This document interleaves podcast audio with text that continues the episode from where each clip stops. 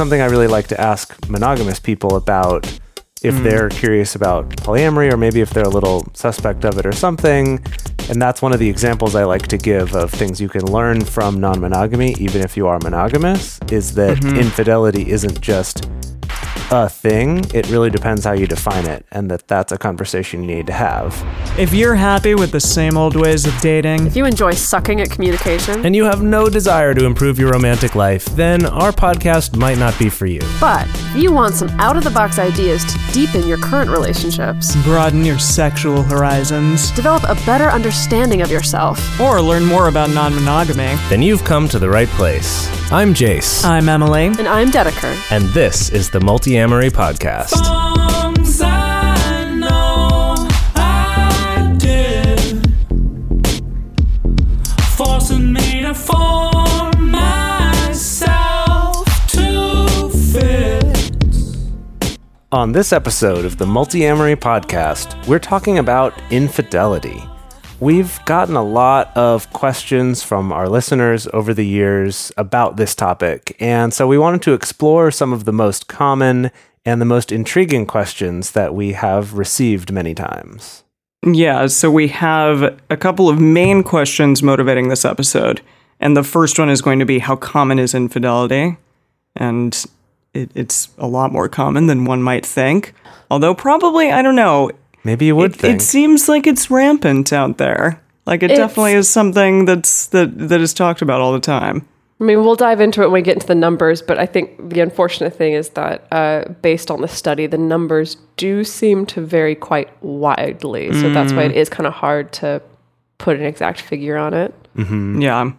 Well, okay. Another question is is it even possible to cheat while you're practicing ethical non-monogamy? Because like if you're not sexually exclusive, then what actually counts as cheating and what doesn't? And the answer is yes, it is possible. yes. We'll get to it. We'll get, we're, Yes. just, we're just teasing the questions right now. We're, we're going to Okay. get to all of these. Yeah, no, well, you'll find out. Next question.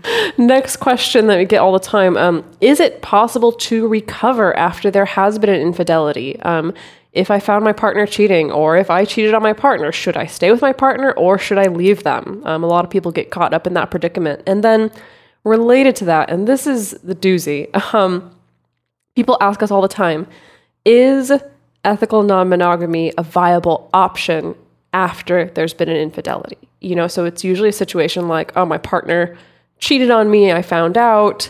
They still want to stay with the person that they're they were with, you know, cheating on me with. Should we try to be polyamorous or should we open up the relationship? Like, is that what they want? Is that something that we can try now? Um, or often I'll also hear from people who are in a situation of like either I cheated on or I am currently cheating on my partner. I feel like I identify with polyamory or ethical non monogamy.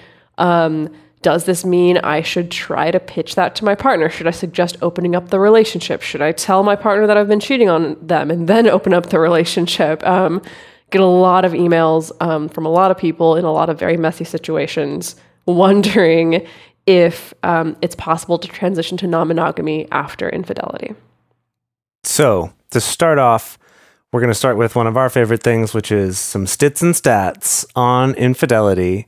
So, a lot of this right now, like we were saying before, the statistics are hard to come by for this. Um, and we're going to talk about that a little more later, too. But conducting a study about people doing something that they keep secret and that there's pretty high stakes for being honest about is a very hard thing to get honest answers for. So, this particular study was um, where a lot of these statistics are coming from is from a relatively small study of about 200 people, uh, some of whom were married, some divorced, some uh, single, you know, di- in different relationship states. Um, but we have some stits and stats from that that are quite interesting.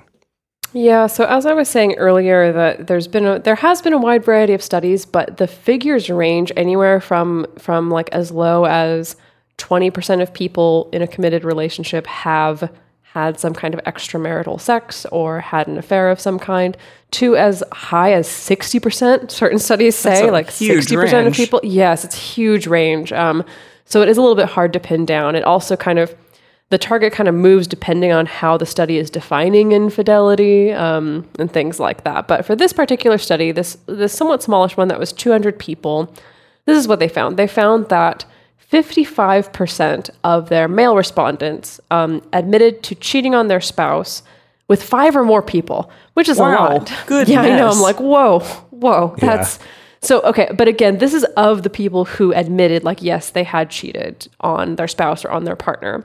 And so half of those men said they did cheat on their spouse with five or more people. Um, 50% of the female respondents admitted to cheating with at least one person. Um, 23% of the men said that the leading cause of the affair was due to a lack of sexual satisfaction. 28% of the women said the cause of the affair was due to a lack of emotional satisfaction. And I actually want to point that out that, that the 23% and 28% is actually a pretty small percentage. Um, I think that we definitely have some cultural stories around affairs and like we kind of assume that if a man strays it's because he's not getting enough sex and if a woman Yeah. strays it's because she's not getting enough romance or emotional intimacy and of course it plays very neatly into our you know our our gender stereotypes that we're taught growing up however what we actually find is that uh, most of the time affairs aren't necessarily the direct product of the person not getting something in their original relationship that often it's factors that are not necessarily related to disappointment Yeah, and I do find it fascinating that the way in which this study uh, was operated and the questions that they asked were surrounding like emotional satisfaction or sexual satisfaction, and then geared towards the men and the women. I just kind of wanted to point that out. That Yeah. probably I, I would be interested to hear the other end of it. Like, let's ask the women, like, was it due to sexual satisfaction, or the men, was it due to emotional satisfaction? right You know, or lack thereof. Well, and that may have know. been in the study, but unfortunately, they didn't give It all wasn't of the published. Because this this is this was a done by a company. This wasn't something that Mm. was like published in peer reviewed journals or something like that. So also Sure. take that into account with all these stats. Yeah. Well, okay. So let's move on. Um, apparently, 68% of men and 87% of women uh, consider online or cyber relationships infidelity. So these are like a couple of specific stats and stats on like what kind of things constitute as an affair. So, like, essentially, okay, like, okay, an online or cyber relationship. So, 68% of men and 87% of women consider that type of relationship infidelity, Can which is just ask, interesting. When Yeah? was the last time anyone referred to it as a cyber relationship cyber relationship? maybe in reveals this that- article. The age of the article. people conducting this study, maybe. yeah yeah, It's Exactly. almost, it's almost cute like oh your cyber relationship Oh, yeah, exactly. maybe you have cyber sex maybe i don't know Oh, I know. it really Jeez, brings you back to the late 90s early Yeah. 2000s Oh, for sure. Yeah. Um, and then, yeah, this big one, this idea of an emotional affair, which again, I'd be interested to hear what you two think like that constitutes as. Like, what is an emotional affair? What, what this article says is that there is a strong emotional, but not necessarily physical relationship between two people other than a spouse. So this one was kind of more of a gray area for men. Uh, 51% said that yes, this qualified as infidelity, but for women, 62% said that it was, while 25% said no, and then 10% of the participants said that they weren't quite sure. which is which is Another percentage opted out. is interesting. Yeah, right. There's a few percentage I'm like, this there. doesn't Yeah. add up to 100, but yes. Um, I think it is interesting though that with that sort of question that you know essentially 50% of men and 60% of women like both of those are pretty close to a 50-50 in this study Mm-hmm. of like does that count as infidelity and I think that starts to get into something that I think non-monogamy raises a really interesting question about and that's like what counts as infidelity and yeah, it's something I I, often think we're about to get into. yeah, it's something I really like to ask monogamous people about if Mm. they're curious about polyamory or maybe if they're a little suspect of it or something. And that's one of the examples I like to give of things you can learn from non monogamy, even if you are monogamous, is that Mhm. infidelity isn't just a thing. It really depends how you define it, and that that's a conversation you need to have. And I think this next statistic actually kind of shows that. So this is this is how they worded it. 36% of our male participants and 21% of our female participants said they had cheated on a spouse. When asked, and these are all people who were formerly married, formerly hmm. married, or they're divorced now. So 36% of men, 21% of women said they had cheated on their spouse. When asked the other question, did your spouse ever cheat on you? 58% of men and 65% of women said yes. So Interesting. If we look So at that, we're like, wait, yeah. wait. so assuming this sample is representative, basically two times to three times as many people say that their spouse cheated on them than said that they ever cheated on their spouse, which to me means people define infidelity for their spouse different than they define it for themselves. Mm. Because I think that yeah, that is interesting. it that really kind of points to how important that question is. Uh, right? Yeah, for sure. Well, I mean, it's a question that I I think we've said this on the podcast before that it's important to have a conversation around that with your partner if you're in some kind of a non monogamous dynamic, but it's also important if you're choosing monogamy as well. I think that is a part of being consciously monogamous is having those conversations of like what does constitute cheating for both of us what constitutes violating the agreements of our relationship because it actually is different for a lot of different people. It can be different Yeah. based on their cultural background. It can be different based on their family background. It can be different based on their trauma. Um, you know, and so it is really important to be able to have those conversations. So, I mean, among the most common things, like I think at least in traditional monogamous relationships, the very like baseline fundamental thing that most people seem to agree on counts as cheating is like you know having sex with someone who isn't your partner. It tends to be very like sexually focused. Um, but in practice i think i've seen people both in non-monogamous and in consciously monogamous relationships settle on a wide variety of what they count to be cheating or not. Um, for some people, as we said, um, an emotionally intimate relationship that's not with your partner, they consider to be infidelity. Um, you know, this whole term, the, the idea of the emotional affair, I really go back and forth on it, um, honestly, because I think at its very extreme, it can be taken to this place of like, you know, essentially you're not allowed to have a support network outside of just your spouse or your partner. And I think, yeah, that like, yeah, it can get to this extreme of, of being in a really unhealthy place. Um, for some people, they consider flirting with another partner, or not with another partner, flirting with another person who's not your partner to be some kind of infidelity. And with other people, they really don't care. Like, whatever, sure, if you go to a bar and flirt, as long as it's, you know, relatively quote unquote harmless, you're not like sleeping with this person, then sure, have your fun. Um, some people really feel violated, again, like we said, by these quote unquote cyber relationships that the kids are doing. and other people don't care so much. And then we kind of keep going more into the extremes where, like, I've definitely met some people where it, the idea of a one night stand or making out with someone at a party, where some couples, even though they identify as monogamous, they're like, sure, if you want to make out with someone at a party, like, that's totally fine. Or if you want to have a one night stand, as long as it doesn't turn into anything else, that's fine. And, you know, that again starts to get into the territory of people who maybe identify as monogamish, Monogamish. or something like that. Yeah, I don't that's know. really what do y'all interesting. think? I've also, I mean, I don't know. I've also met people who think that like if their partner watches pornography or masturbates without me, that's some kind of infidelity. Yeah. Yeah, absolutely. I think that um, the flirting question's really interesting too, because if you're going to say, well, flirting is cheating, then there's the question of like, what is flirting, right? Like you can see how it just goes further and further into this, like, well, it's whatever makes me feel uncomfortable. And that, Right. I think, is where we start to get into this dangerous territory. And I think that's where most people live all the time when it comes to infidelity is it's like, I couldn't tell you what it is, but I'll know it when I see it kind of a thing. Yeah. Um, Or just like flirtatious touching, even like there's so many gray areas of like what is it actually? right. Right. Yeah. Yeah. So that's, I think that not actually talking about those things in like an actual clear up front way is very problematic because then you can have that where one person is like, what, this person's been my friend for years. This is how we are together. And that's uh, like an important part of my life. And the other person goes, no, that's what you do with that person is flirting.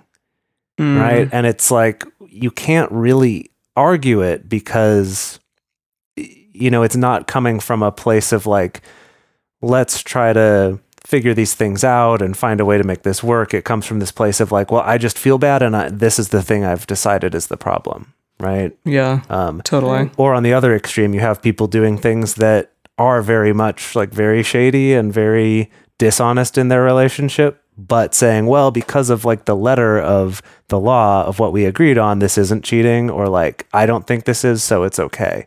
Right? Like on both sides, you can use that kind of wishy washy sort of thinking to do some bad things. Yeah, it becomes really ambiguous. I don't know. It, I I think absolutely like ideally it's nice to be able to have a conversation with your partner, especially if you are monogamous about like what this means to you and not just leave it to by the wayside like for the potential for it to occur because obviously I think one might get into a situation with friends or with old friends or friends that you've you know, had a flirtation with for years, even if that's just the way in which you two interact with one another. And then all of a sudden, to your partner, it becomes like, that's really not okay with me. So I think to avoid potential situations like that, to really be honest about what your expectations are, maybe is a good thing. And also to allow for a little bit more flexibility because, you know, it's not like somebody necessarily is going to want to be like a dick to you and just say like yeah okay i'm going to flirt in front of you and mm. deal with it but rather they may just not know okay this is something that's going to be triggering to you Well, I think I don't know. I feel like this is now bringing up another question of like, if it makes your partner uncomfortable, does that mean automatically it's some kind of mm. infidelity? And I think that's kind of like what you were hitting on, Jase, of like a lot of people just living with kind of this sense of like, I'll just know it when I see it, Yeah. because it's kind of more of a like a reactionary sort of thing. Yeah, that it's. I'm trying to think of of kind of another example. I feel like people do this a lot with um, kind of like manners or etiquette too. That's like a very subjective thing, but people talk about it as if it's a concrete thing that everyone should know. Um, like, I mean, as a silly example, I remember when I was in middle school, I had a friend who would come over and he would, uh, whenever he would have like breakfast in the morning after we'd like had a sleepover, he would like, like slurp his like milk out of his spoon. And I was just like, ugh, like this, this is like so gross. And, and my mom agreed with me, obviously, because she's the one I learned like what manners are.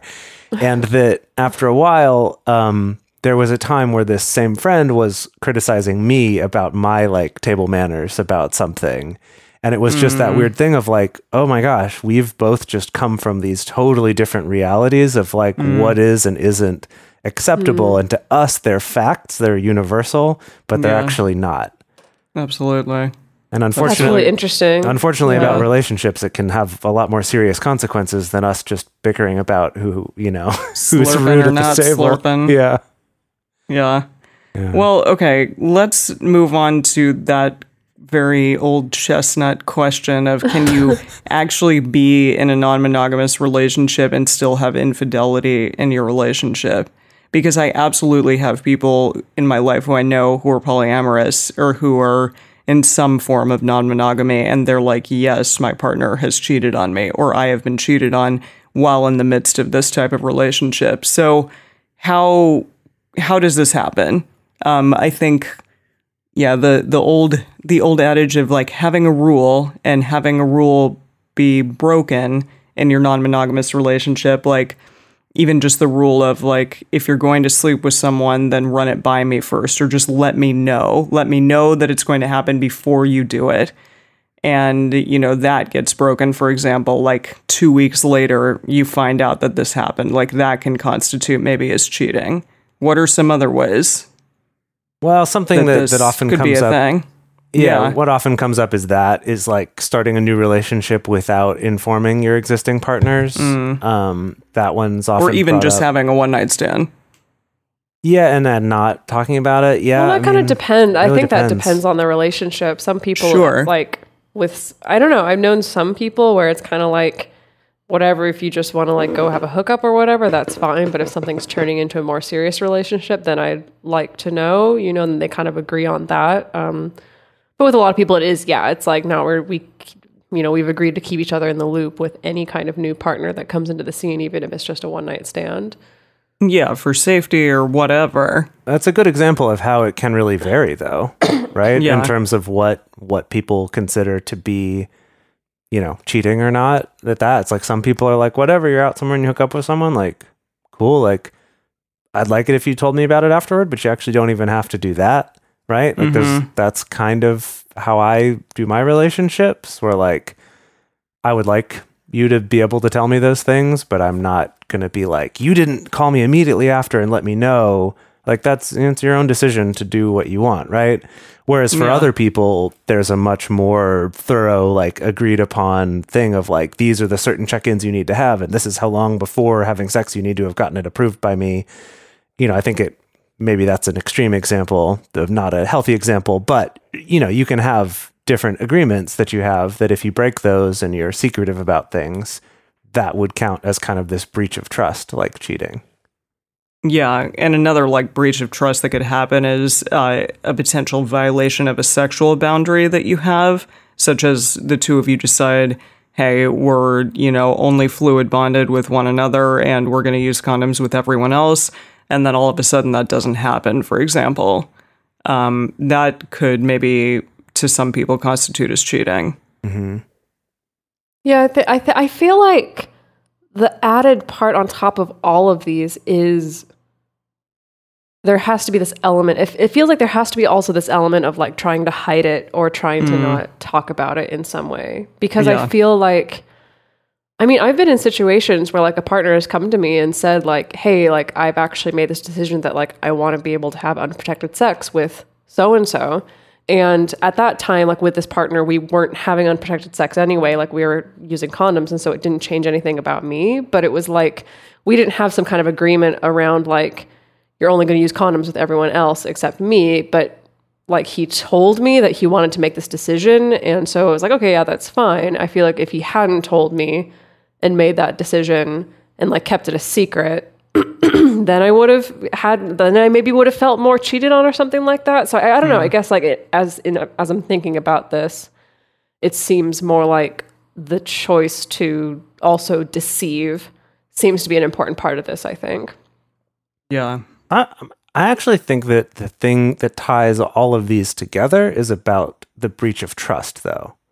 Sure. Um, is about is, is something to to use like a bank account metaphor is something like depositing into the trust account, or is it taking a Oh big withdrawal out of it? Right. Um, and I'm gonna have a little. the biggest withdrawal. I'll have one of my like soapbox moments. We should have a little theme song go. that plays like Jase's soapbox moments. Bow. Um, no, I feel like we need more of a theme song of whenever Jase tries to get us to say a new word or something that he came up with. Yeah, that'd be a that happens more too. frequently than soapboxes. Well, okay, here's my soapbox moment about this. And that's Great. that something I think is interesting about this topic in general is that an affair or infidelity or cheating, we have been taught to think about those things as in like as if it is a, kind of a tangible thing that exists that is a very big deal. Um, and I think this is actually similar to the way we're taught about uh, either about monogamy and like finding the one or taught about marriage, where we're kind of sold this idea that a marriage isn't just what it is, it's some kind of magical thing that's like deeper and more profound than just the reality of this commitment and this legal contract and like those sorts of things, which are wonderful things. But we, we sort of have this element of magic and like extra meaning that gets put on it. And then it, it influences a whole lot of other things about like how our society is structured and how our laws are set up and things like that, where it's just taken for granted that this relationship is somehow more important than any other relationship um, in this kind of magical way. And I think we have the same thing with affairs, where we are sold this idea that an affair kind of is this breach of trust that's somehow worse than any other kind of breach of trust. And I actually think if mm-hmm. you were to really reasonably think about that, that's actually not true. Like, Yeah. there are much worse breaches of trust that can exist out there right? Like, I mean, the breach of trust between a child and a parent in cases of abuse or something like that, or of mm-hmm. abandonment, or, right? Like, there's a lot of very terrible versions of, of betraying trust and losing trust. And I think if you think about it that way, you can see that all these things, rather than having to pick apart, like, oh, well, in order for it to count as cheating, there had to be a rule that it was against, and like, oh, well, you, the rule wasn't quite this, or I think it's this. No, it's not like cheating isn't this mm. sort of thing that exists. It's just a word we have for certain types of betrayals of trust. And mm, so I think anyway, that's my soapbox. I'm I'm done. You can play the outro theme song. The Mauricio. outro. Okay. Bonk. Okay. All right. Well, no, I think that that is a very important point to make because especially as we go on in this episode and we talk about, you know, is it feasible to bounce back after an affair? What are the ways to bounce back after that? You know, what are the pathways towards recovery that these things don't just apply to specifically an affair. They don't apply specifically to the situation of your partner having sex with someone and lying to you about it or or to you know not upholding any uh, like a particular agreement that you made or whatever that it can apply to any kind of unexpected breach of trust that happens in a relationship it doesn't have to be something that's just based on affairs or infidelity For a long time now, we've been fans of adamandeve.com for getting sex toys or lingerie or accessories, things like that. It's uh, just a fantastic resource with a huge selection.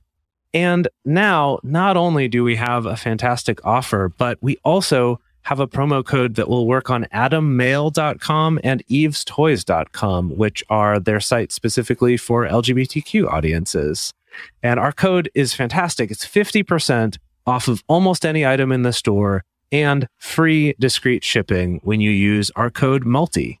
Yes, we love adamandeve.com and have for years. They are our oldest and longest sponsor, and they just keep on giving great gifts to us and to our listeners. You can bring more pleasure and satisfaction into your bedroom by going to adamandeve.com, adammale.com, or evestoys.com and select any one item. It can be, you know, an adventurous new toy or anything you desire, something fun, something sexy, whatever sounds good. So just enter offer code MULTI at checkout and you'll get 50% off almost any item plus free shipping. That's multi, M U L T I, at adamandeve.com, adammale.com, or evestoys.com. This is an exclusive offer that is specific to this podcast, and it's better than any offer that is currently available on their site. So again, use code MULTI to get you not just the 50% discount, but also the 100% free shipping. Code M U L T I. The big old question is non-monogamy an option after an affair? Um okay. I had to i really wanted to address this question in the episode because I- as i mentioned i get it a lot. We get it a lot on the show.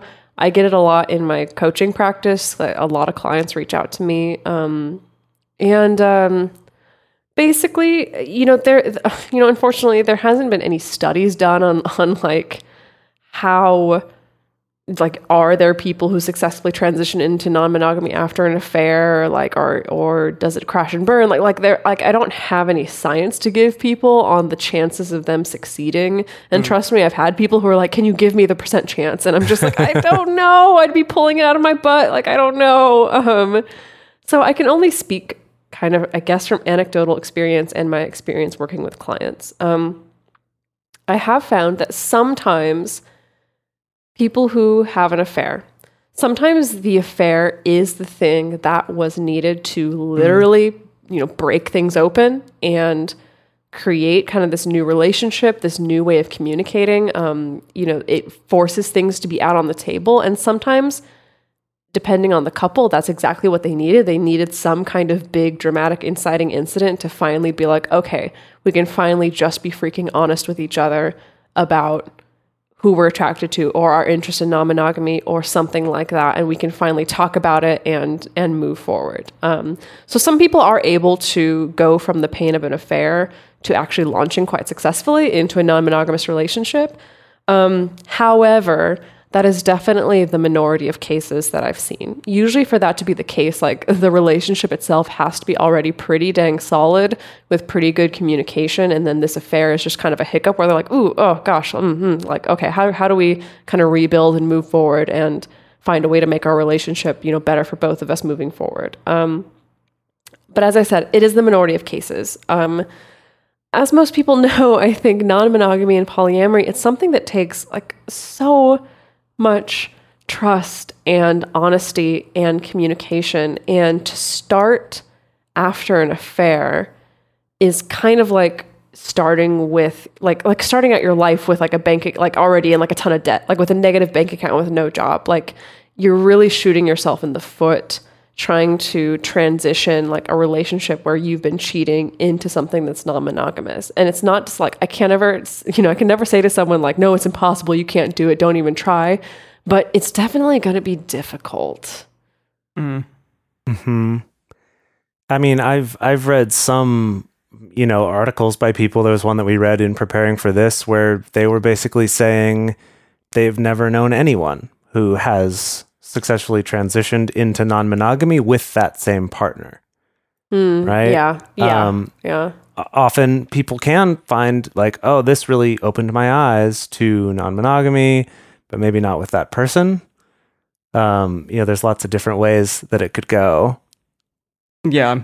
Right. Yeah. I mean, I think that is definitely interesting. That I think a lot of people, if they've been in, let's say, a monogamous marriage for a long time, and then they finally like they have an affair, they they find someone, you know, they have some kind of extramarital affair that that can be the inciting incident incident that helps them to realize, oh, hey, like I This is what I want in my yeah, life. Yeah, this is what I want. I feel like I am capable of loving more than one person, or I am really interested in this. Um, and like that's great. Like it's great that you've realized this, but like the chances of succeeding, like steep, still keeping the same people in your life, you know, like the person that you cheated on and the person you know that you're, you know, cheating on your partner with, that is definitely an uphill battle from what I've seen. That's fascinating because I think anecdotally people think in their minds like okay, a lot of people get into polyamory because it's coming out of like a cheating relationship and so then they like start I guess they they have the the affair or whatever and then they start becoming polyamorous after that and that's just kind of a way in which polyamory can happen in people's lives and that people just think okay like that's a thing that that people do. And so it's a possibility that that it can work. I don't know. But I, think the reality is it doesn't tend to work that way. Yeah, it doesn't tend Yeah. to work out. I, I mean, there's a lot of there's so much pain eh, from the beginning incident, or there can be potentially that. Yes, I, I agree that it's difficult to crawl up out of that, and then all of a sudden just be like comfortable with this new thing. Right. I, I mean, I've definitely, like, I've seen people really dig themselves, like, a really deep hole. Like, some people who, like, they've been cheating on a partner, but they're like, oh, but, like, maybe if I pitch them on the idea of opening up our relationship first. And so, like, they pitch them, and then the, the partner agrees, like, yeah, we'll open up our, our relationship. And then they're trying to pretend that, like, this partner they've been seeing for a year now that oh actually we only met two weeks ago and my like it it really you know it does become that old adage of of just you know like the tangled web um essentially where you just get in like deeper and deeper and deeper and deeper and so like i guess i don't know i guess that's where i ultimately land is like i have seen people really pull it off pretty amazingly but i would call that more of a miracle rather than like something to be expected that i Yeah. think you know for most people that i know who are in this situation of like they're cheating on their partner or they've been cheated on and now they're considering should I be non-monogamous? Should I be open? Um, that's basically that it's like, you know, you can try, but I wouldn't count on it being successful. You're probably going to have a better time, like trying to find some way to have a fresh start, either leaving the relationships that you're in and and knowing like now going forward, like I know what I want, and now I can create relationships that are built on like honesty and trust about what I want. Um, uh, basically that like you have to find some way to have a fresh start generally because there's probably going to be too much like pain and suffering and baggage and mistrust you know trying Yeah. to transition it from that Yeah, because I mean, like we said, that it takes a lot of trust and honesty to have an effective non monogamous relationship. Yeah. Um, and that in this case, if you've been having an affair and then you want to open up your existing relationship and continue that relationship you were having the affair with, like not only are you starting from a place of having lost a lot of the of your partner's trust, of like violating that trust, but also you're not starting off their metamor relationship on a good foot because you're starting with Right. like I don't trust you to respect my relationship, metamor, right? So it's like Absolutely. uh, d- strikes on both sides. like it's just really not a great place to start from, and I I would argue like not not a reasonable thing to ask of someone Yeah. to ask of your Yeah. partner who's been cheated on. Um, I know people do it. It happens a lot, actually. People try to make Yeah. it work. I personally would say that's not a fair thing to ask of someone. Mm-hmm. I, I just, yeah, I know we're really ragging on this situation, um, and I'm going to keep ragging, but basically just saying that uh, a, a viewpoint that we haven't really considered yet is I also get a lot of people who come to me who are like, quote unquote, the other woman, like they are the other person. And sometimes it's actually even under the guise of like this person came to me and said they were non monogamous. And so I got into a relationship with them and then found out too late, no, they've actually been lying to their partner this entire time, but now I love this person. Um, So what do we do? Yeah. yeah, so what do we do? And that's, the, I don't know, that is like, I feel so like sorry for people in this situation because it is really just a case of like, if you found out that like your partner's been lying to their other partner this whole time, like, at least for me personally, like there is no, there is no excuse on the planet that he, this person can give me that makes it justifiable for like why I should stay with them after they've been Yeah, lying like to their other they're partner this whole also time. they're a liar. Like that's yeah, not it's like cool, it's man. yeah, it's like like it doesn't matter that like you're not the person necessarily being lied to. You may as well Because you will be eventually. Because you Yeah. feel like this person will be eventually. Um, And no, you were because they said Well, that's Right, true. that's true at the begin- non-monogamous. So now that's you were lied to. Yeah, That's true. That And whole it's, it's so messed situation up. but It's like I've I've heard from so many people in that situation, and I don't know why it happens so often, and I feel so bad. But it's just, I don't know. I feel like I can't stress enough to people that it's like if if someone you're with is actively, proactively lying to another partner, like that's not a person that you want to be with. I'm not Yeah. normally so black and white on this show or with my clients, but I, but in this situation, I'm just like, nah, like this is not this is not going to be good. You got to get Yeah. out before you get you know too hurt. they need to be doing some serious work in order to not like continue Yeah. those lies. Yeah, yeah, yeah, and deceiving definitely. everyone for their own benefit. So, okay, is it possible to recover after after an infidelity? Like, how does one even do that? And not necessarily like going into an, a non-monogamous relationship afterwards, but just even keeping on in the same type of relationship that you already were in. And is it possible to recover? And is it possible to kind of continue that relationship, or is it just like done deal? No, no way. Yeah, so something that was interesting in the stits and stats that we were looking at earlier is that same study found that um, of marriages where the infidelity was either admitted to the partner or was found out, that most marriages did continue after the affair. Most didn't immediately lead to a divorce. That's fascinating. And then again, they do this weird thing with the gender in this study, but they say 40, 40% of women admit they're not on good terms with their spouses, though, even though they are still married, while 60% of men say they are on good terms.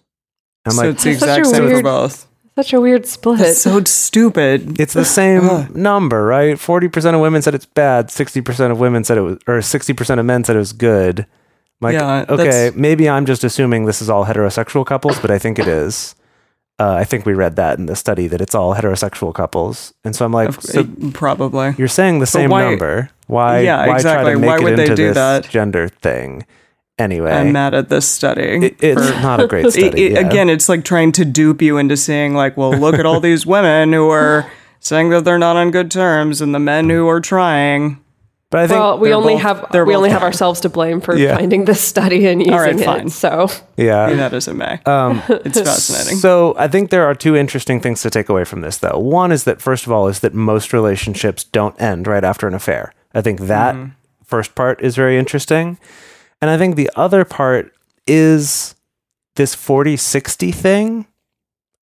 Those aren't great odds, right? Like Yeah. no, not about really. about being on not good Good terms, with your partner after this. And I think Right. it's interesting to see that that many people are still in this relationship, even saying that they're not on good terms. Hmm. I think that in, in itself is says some interesting things about the way we treat marriages specifically.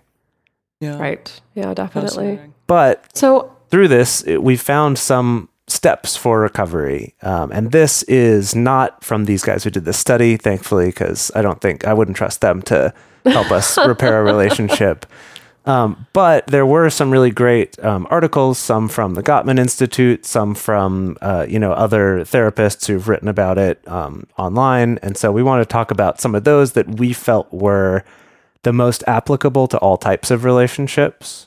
Um, and uh, Dedeker, I think you have the first one here. Right. Yeah. So uh, it is hard when you when we're doing research into like how does one recover or move forward with a partner after there's been an infidelity because you know specifically when you're looking at literature that's about affairs it's all very mononormative right it's all very much about like you know your marriage needs to be the most important thing. You know the first thing you need to do is you need to completely cut off this other person out of your life. And it's like yeah for like a monogamous relationship that makes sense. But if it's some other kind of breach of trust or breach of an agreement in some kind of consensually non-monogamous relationship, then you can't just default to, well, the thing that's going to solve it is to cut off this particular person. Because sometimes it's not even based in like a particular person, you know, usually it's based in an action or something like that. Um, but these are some steps that are, um, I think, can be applied to any kind of breach of trust that's that's major and unexpected, not necessarily just infidelity. Um, and the first one being that it's important to recognize that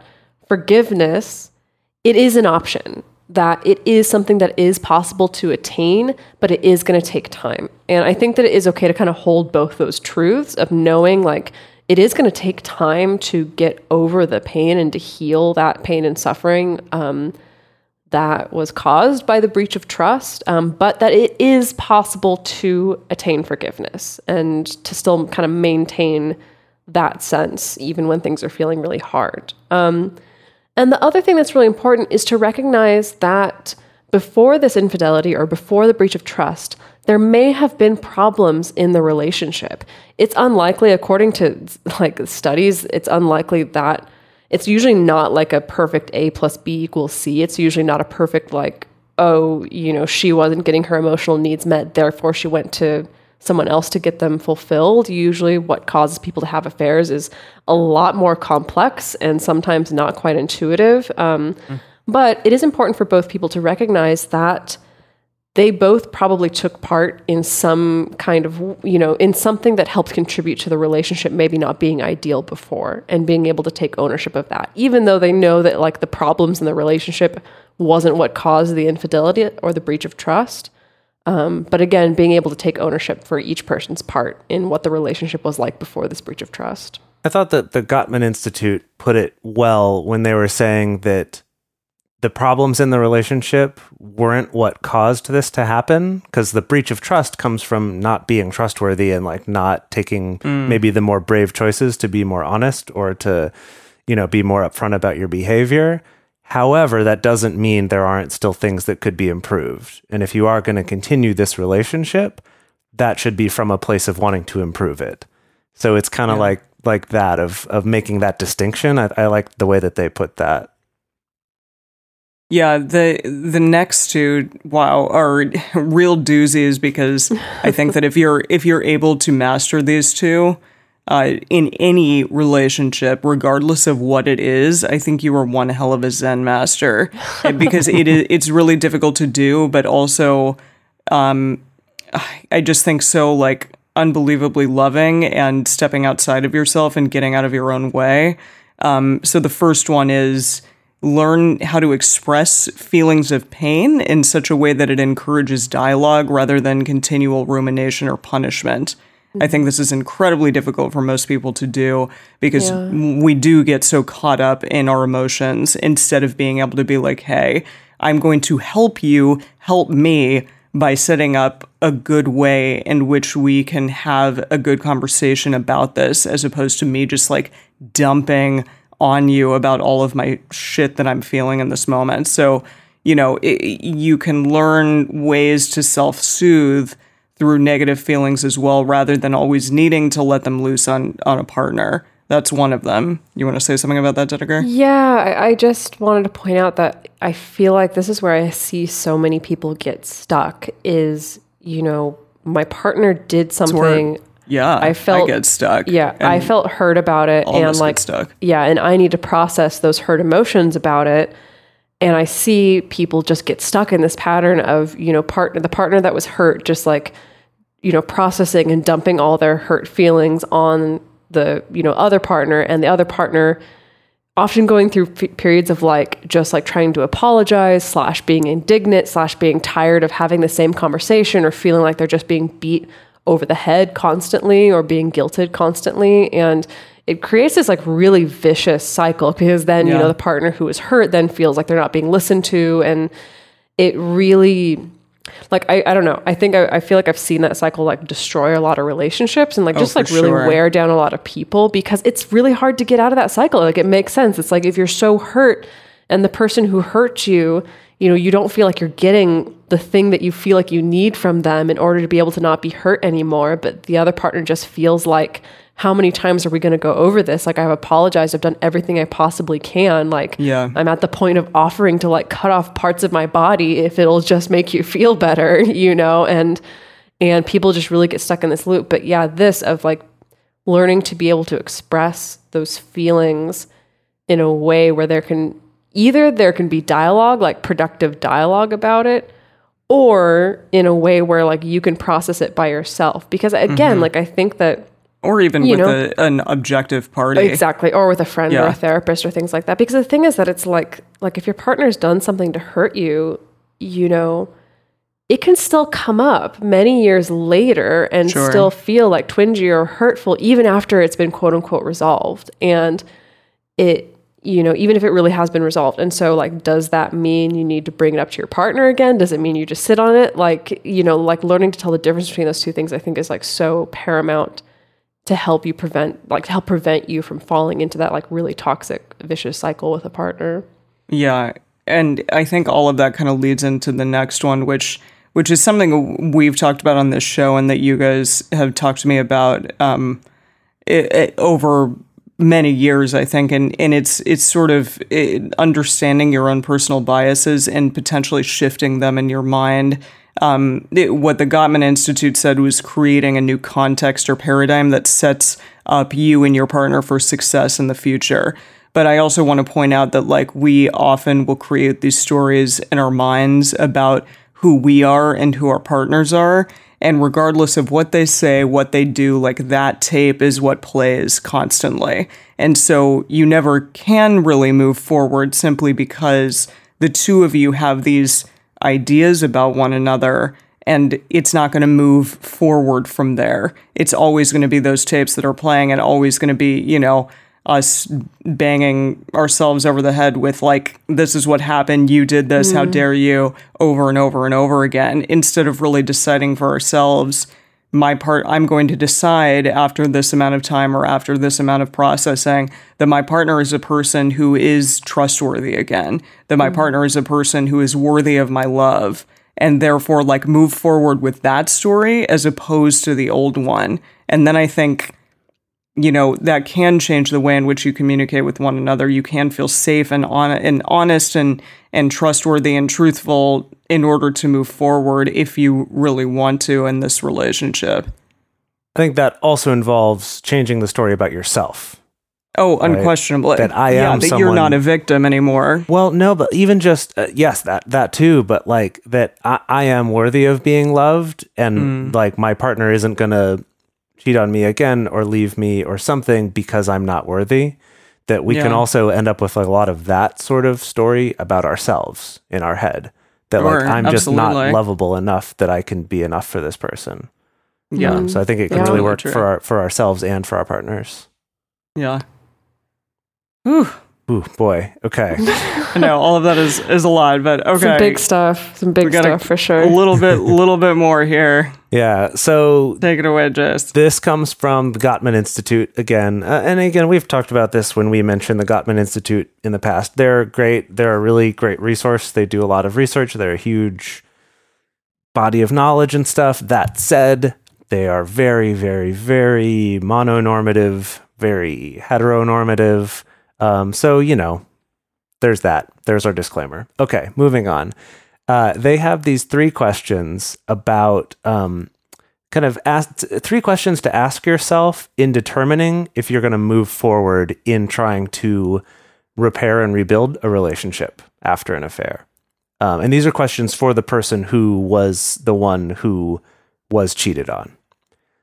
So first, So as in, it's it's like questions to ask yourself if you're struggling and trying to figure out, do I stay with this person or do I leave? Yeah. because a lot Yeah. of people are caught in that situation. Right. Yeah. So the first question is um, Would you want to be committed to your partner if you trusted them again? And it, that sounds like kind of a so basic level question, which is why I think it's really worth asking. Um, in other words, like, do you admire this person? Do you respect this person enough to even want to have a relationship with them if you did trust them? Right. And really be honest. Like, do I still enjoy being with this person? Is this still a rewarding relationship for me? Hmm. Or is it not? Because if it's not, well, none of this is worth Nah. trying to Yeah. repair anyway. Right, right. And so, question number two Have you let go of your anger and resentment about your partner's betrayal, and are you able to move forward? So, another way of thinking about this question is like, can you close your eyes and can you imagine feeling happy again in your relationship with this person? Can you imagine wanting to be close or wanting to be intimate with your partner, even in spite of their actions? So mm-hmm. it's, you know, I think a lot of people can envision, like, yeah, I can envision if this never happened, of course I'd want to be close to my partner and, and, mm. and, you know, trust them and be intimate with them again. But it's like, no, like knowing what your partner's done and knowing the pain that you have because of it, can you ever imagine yourself feeling happy, feeling close, feeling intimate with this person? Yeah. And then finally, can you forgive your partner for their actions? So again, it's not it's not condoning their actions, but but really not letting those actions have any more power over you. So apparently research suggests that a willingness to forgive can help heal marital problems, um, both big problems and small problems. So so, in fact, marital therapists have found that forgiveness is an, an essential ingredient of healing from infidelity, and it contributes to a long lasting, sus- successful marriage. Uh, so, yeah, I mean, isn't that in the Bible? Forgiveness? Oh my goodness. Gosh. You're going to bring the Bible into this, Emily. episode here. hey, that's was our not- other podcast. Yeah, that was not what I was expecting. Yeah. Um, I yeah, mean, the- really know Just like uh, doing it in general is probably good. Just also for your for your own mental health, like learning to Well, forgive. I think, think- that's that. Th- this makes sense. You know, in our question of asking like, is non-monogamy viable Mm-hmm. after an affair? And I think all these three questions apply as Oh, well. yeah. Like, if you're considering, do I stay with this person and be non-monogamous with them, or do I leave? Like these three questions definitely apply because it's true. Like if you haven't let go of your anger and resentment and if you don't feel like you can forgive your partner for the breach of trust like there's no way in hell you're going to be able to have like a healthy functioning non-monogamous relationship until those things happen. Um, Yeah. and if they and if and i think the other important thing is like if you don't feel like that's in you that's okay. Like if you really don't feel i can't forgive this person i can't get past that that is okay. It just means like you probably do need to leave the relationship Yeah. you know if you really can't get past that. Like like you're definitely not under any kind of obligation to have to forgive someone or to have to you know let go of feeling angry about what someone did to you. Um but it's not going to be good to hang on to those things and be in a relationship with this person at the same time And I do think that ideally, eventually, like a, a, a sense of forgiveness just for the situation, so that you don't hold on to the idea that like every single person that you meet later on in your life is going to potentially do this to you. Because I, mm. I feel like I've absolutely had moments where I'm like, fuck, like my old relationships, they were really bad, and this person Yeah. did this terrible thing to me. And I come into a new relationship being like, this is going to happen to me again. Yeah. And I think holding that sense of resentment or that sense of anger it, continually for something that happened to you in the past, it could lead to baggage in new relationships. And I think even just for yourself, even if you don't stay in the relationship, just being like, I'm letting it go. It happened. Fuck that person. I'm letting it go. Like Right. that'll that'll allow for some understanding when you do decide to get into a new relationship. Right. I think these questions also work, even um, not with a, an affair in kind of the traditional sexual infidelity sense of the word, but like we were talking about earlier with some kind of breach of trust. I think these questions still apply, right? It's that like, is there still something here in this relationship that if I can trust them again, I would still want to be in it? Can I can I see myself letting go of my anger and resentment about whatever this betrayal was? And can I see myself forgiving them? I, I think that absolutely applies. If you're having that same question of like, well, it's not so black and white as an affair because we're taught to think that's black and white, but there was some other violation of trust. Mm-hmm. I think this still applies. Yeah, for sure.